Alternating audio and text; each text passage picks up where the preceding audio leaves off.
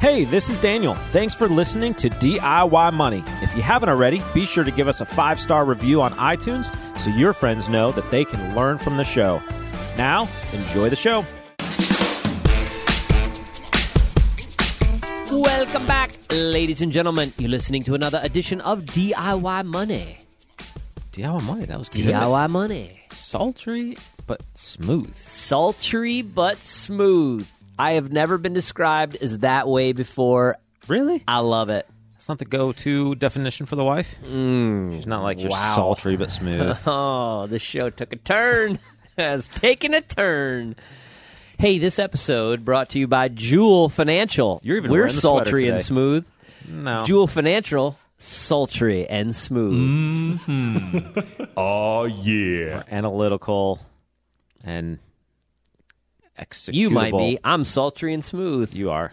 I don't You're- change just when I get off DIY money and put my Joule Financial hat on. I'm sultry and smooth all the time, baby. That is true. Hey, check us out on the web, joulefinancial.com. We got a lot of good content out there if that's uh, if you're interested in digging deeper into the finance world. For those of you that are interested, I did a quick little breakdown of uh, markets recently. People seem to, you know, really be in this whole argument: Are we going into a recession? Are we not going into a recession? What's going to happen? Ah! seems to be crazy to me. But the reality is, what I see at least is a structural change happening in the markets. Uh, for the last 10 years, there's been a very small group of stocks that have dominated the S&P 500. That is what's called a market cap weighted index. And now those companies are falling out of favor. And new companies are replacing those companies. Except those new companies are super small when it comes to the size of their weighting in the S&P. So it's going to take time. It's going to take time. True. Anyways, so you can check that out on joulefinancial.com and hit us up if you have an, any interest in going further with your financial review, life, etc. Sultry smooth. What else is going on in your world, Daniel? Hey, I laid an egg in a half marathon this past weekend. What? Uh, What happened? I, I, I haven't well, talked to you since you've done it. Well, it's because it was Sunday. I know. and We've been moving So- speed. there's a couple things mentally already going against me before that race. First of all, it was an afternoon race in Vegas, which is 4:30, 7:30 where we are. I am a horrible afternoon runner. I run on an empty stomach. Someone asked me this morning on our run, "Well, what do you usually eat before you run?" I said, "Nothing. I have like a coffee, and that's it." And a longer run, when I'm out there doing, you know, 15, 20 miles, I might have some nutrition along the way, but that's just usually for a spike, you know, some kind of sugar and whatever. So I've always struggled with the eating and the you know sort of just being awake and metabolizing, and so I knew that was going to be a, a challenge, which I did okay for about six miles. I was running a pretty good clip, and then all of a sudden it hit me, and I was just I feel like I want to stop and eat a box of Krispy Kremes. Like I mean, I totally bonk. And I had a goo, which is you know high sugar, high caffeine, and I popped that immediately. I did that early, uh, and it kind of helped. I just wanted to move from the Krispy Kreme to the cheeseburger. Like it, it's amazing. I mean, it, so you um, you str- I struggled and uh, got through it, but it was yeah. We'll not put this one in the win column. It was very humbling because a couple months ago PR'd after however many years, well, ever. So that's that's, that's Definition of a PR. Yeah. You kids with your dieting and your health. In my day, we dropped dead of a massive coronary in our mid 50s and we liked it. So, anyways, what's going on in your biking world? Season starting. Season is starting. Yeah. So uh, Do you have a seasonal kickoff? So seasonal kickoff. So the first three months of the year is strength training. It's really basic work. You set a really good foundation. Uh, actually, get back in the weight room, which is not a cyclist's favorite place, honestly. But you got to build strength and all like the tendons and connective tissue and all that boring stuff. And then uh, we meet up. Uh, the guys that I race with uh, online, we meet up at the end of March and do a, kind of a training camp for a couple days. So we'll be cycling in the hills, mountains, whatever they're called, uh, in North Georgia around the Appalachian Trail, and uh, that kind of officially kicks off training season. So you're going back to the same place. Back to the same did. place as last time. Yeah, Are next year we're looking at a different cook? place. Yeah, so me and one of the guys are the cooks that uh, um, doing KP. KP. oh Kitchen- yes, Kitchen Patrol. yeah. So we do that. Uh, I'm kind of like the administrative spreadsheet organizer of the whole thing. No, it doesn't Keep everybody me. on on point. I'd like to meet the guys who are sultry and smooth in that group. Oh, we have a few of them. it's good. It's good. It's excellent group. Yeah. So we'll spend a couple of days uh, on some long bike rides out there, and then that kind of goes into the next phase of the season where we focus mostly on cycling, That's great. getting ready for races in the fall. Awesome. All right. Well, good luck with that. We look forward to hearing more about that in your journey. Thanks. Are you going to summit something this year? I don't know. We'll Wasn't that- see. Wasn't that the goal? Yeah, that's the goal. I'm talking to my coach. Uh, if the team needs me for the fall races, then that's kind of two different ways of training. And I kind of, he's basically like, you got to pick a goal. So pick one of them because we can train you in one way or the other, but you can't like simultaneously train to be Or- fast Yeah. or to go long. I mean, Yeah. it's, just, it's like what we do with financial planning, right? Like you got to pick what's Ooh, important to you. That was a good transition. On There that note, let's get to today's question from Brandon. What do you got? DIY. Greetings from Kodiak, Alaska, DIY dudes. My name is Brandon, and I have parents that are mid 50s and have no retirement savings. They have a car loan, and their mortgage is fairly recent. I have been fairly bold in my statements to them over the last decade on how seriously they need to take their finances, but they seem to feel hopeless about retirement, citing it's too late, etc. I want them to be able to enjoy the grandkids and look forward to at least not having to work until the day they die. My mom is a teacher and my dad is a truck driver. You guys have any suggestions for people in their 50s to be able to achieve at least some form of retirement? Thank you, and I appreciate the show. Alaska! Okay, Brandon, uh, this is real simple. Real simple. Uh, we have a lot of words of wisdom for people in their 50s to achieve their retirement goals. Unfortunately, they're not the ones asking. The disconnect here is this is something you're passionate about. You have a desire for them to enjoy their grandkids, to retire and not work the rest of their lives, and they don't. Now, they may tell you they do, but they don't. Or they would take dramatic steps and action in order to change the trajectory they're on. I have seen this countless times, not just with finance, I've seen this with fitness and health, uh, whether it's parents or friends, uh, so on and so forth. And you can't want it for them, they've got to want it themselves. It's unfortunate because you know the end of this story, you know how it will transpire, and more than likely, you may have to help them at some point in time. That's a real kick in the you know where. Uh, can you say that on a podcast? Yeah, because all I did You was you know where. yeah, in your butt Materia, materia. kick in the butt. There you go. There you go. Uh, so that's a that's a real painful process, but you know when that day comes, you, you'll have to cross that bridge. But it, it's hard. Uh, the the only thing you could do is is maybe encourage them, sort of talk to them about choices that they're making.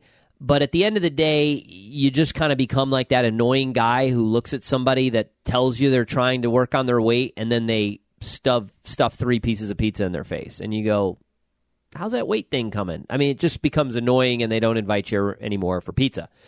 So you got to love them through it. You know, you got to love them through it. And you've realized that your financial acumen, even though they're older, you are more wise with your finances, at least it sounds like, than they are. And so we have this idea, whether it's finances or life in general, that our parents, because they're older, should have this knowledge and this wisdom that we do not necessarily have. And newsflash, that's not the case.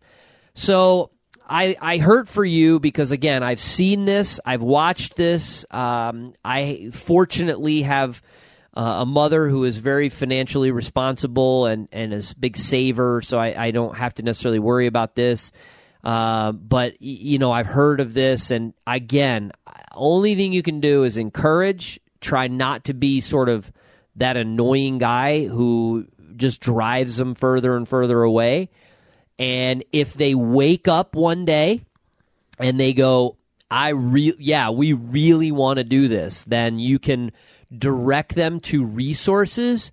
You can direct them to opportunities uh, to improve uh, their life and go from there. And that's the only thing you can do. Good luck, my friend. It's a difficult task. What say you, Daniel? Boy, you covered most of it there. Yeah. That was you didn't really leave me a softball, Nothing. did you? You're in a tough spot when I do that because you you have to find like okay because we cover a lot of the same stuff. So I'm Yeah. curious what you'll say here. All right, let's go with this approach then. Um, Kick him to the curb. yeah, just disown them. Uh, they're in presumably they're in Alaska. You're in Alaska, so just come on down to the mainland. Is that what it's called? The mainland? I don't know. The what is it? Con- continental? The the states, the collective states. You're up all there on your no. Don't uh, don't disown them. I would say try to figure out uh, instead of starting the discussion on what they should do, try to start the discussion on what they desire or what they want life to look like in the future. Um, so talk through, see if they have any goals, see if they have anything interesting uh, in their minds of, of what they really desire, and try to get down to maybe the heart of that. Like, okay, you know, do you ever want to retire or not? And they'll they'll probably come back with, well, we could never do that, and then really try to get into the desires of what they want, and then what's stopping them from really chasing after what they want. Because sometimes I, there's roadblocks along the way. It might be emotional, it might be psychological, but usually if if somebody wants to do something and they're not doing it, there's some big hurdle between where they are and where they want to go.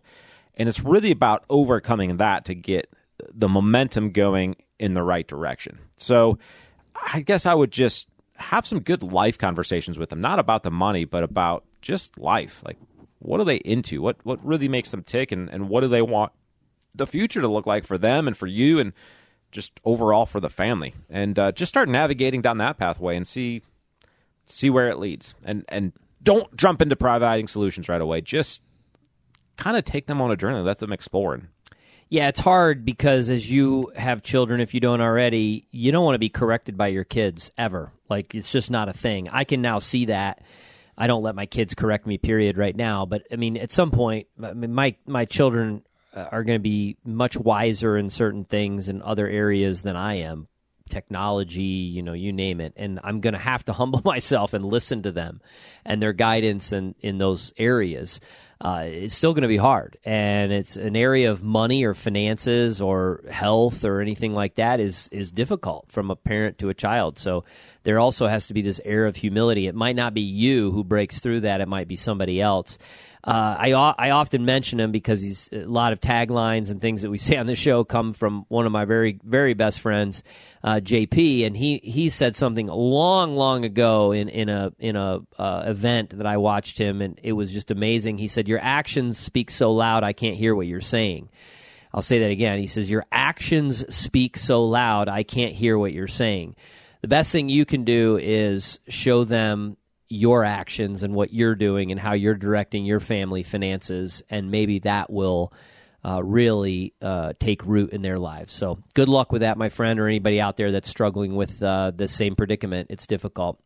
All right, all Brandon did from Alaska is got on his smartphone, sent us an audio file. Some people still type out questions. I don't understand that. We don't have people reading them. Like I think they think we have some voiceovers, which kind of would be cool. Anyways, that's Uh, our interesting. listeners thought. have good voices so we just roll with it We should just have like the British, like people who write it. We won't send them a twenty five dollar gift card, but we'll have like some guy come on and be like, "I have a question for you." That I don't know what that was. What that wasn't British. iowa but they have a british accent Yeah, it would be kind of cool. But anyways, uh, send us an audio file at podcast at DIYmoney.org. That's podcast at DIYmoney.org. We're doing three episodes a week, unless you noticed, unless you didn't notice. Uh, so we keep that content rolling. By popular demand, we're doing that. Uh, and so send us those questions. We'll send you a $25 Amazon gift card. All right, friends, the secret to wealth is pretty simple. Live on less than you make. Invest the rest and do so for a very long time. Make it a great one.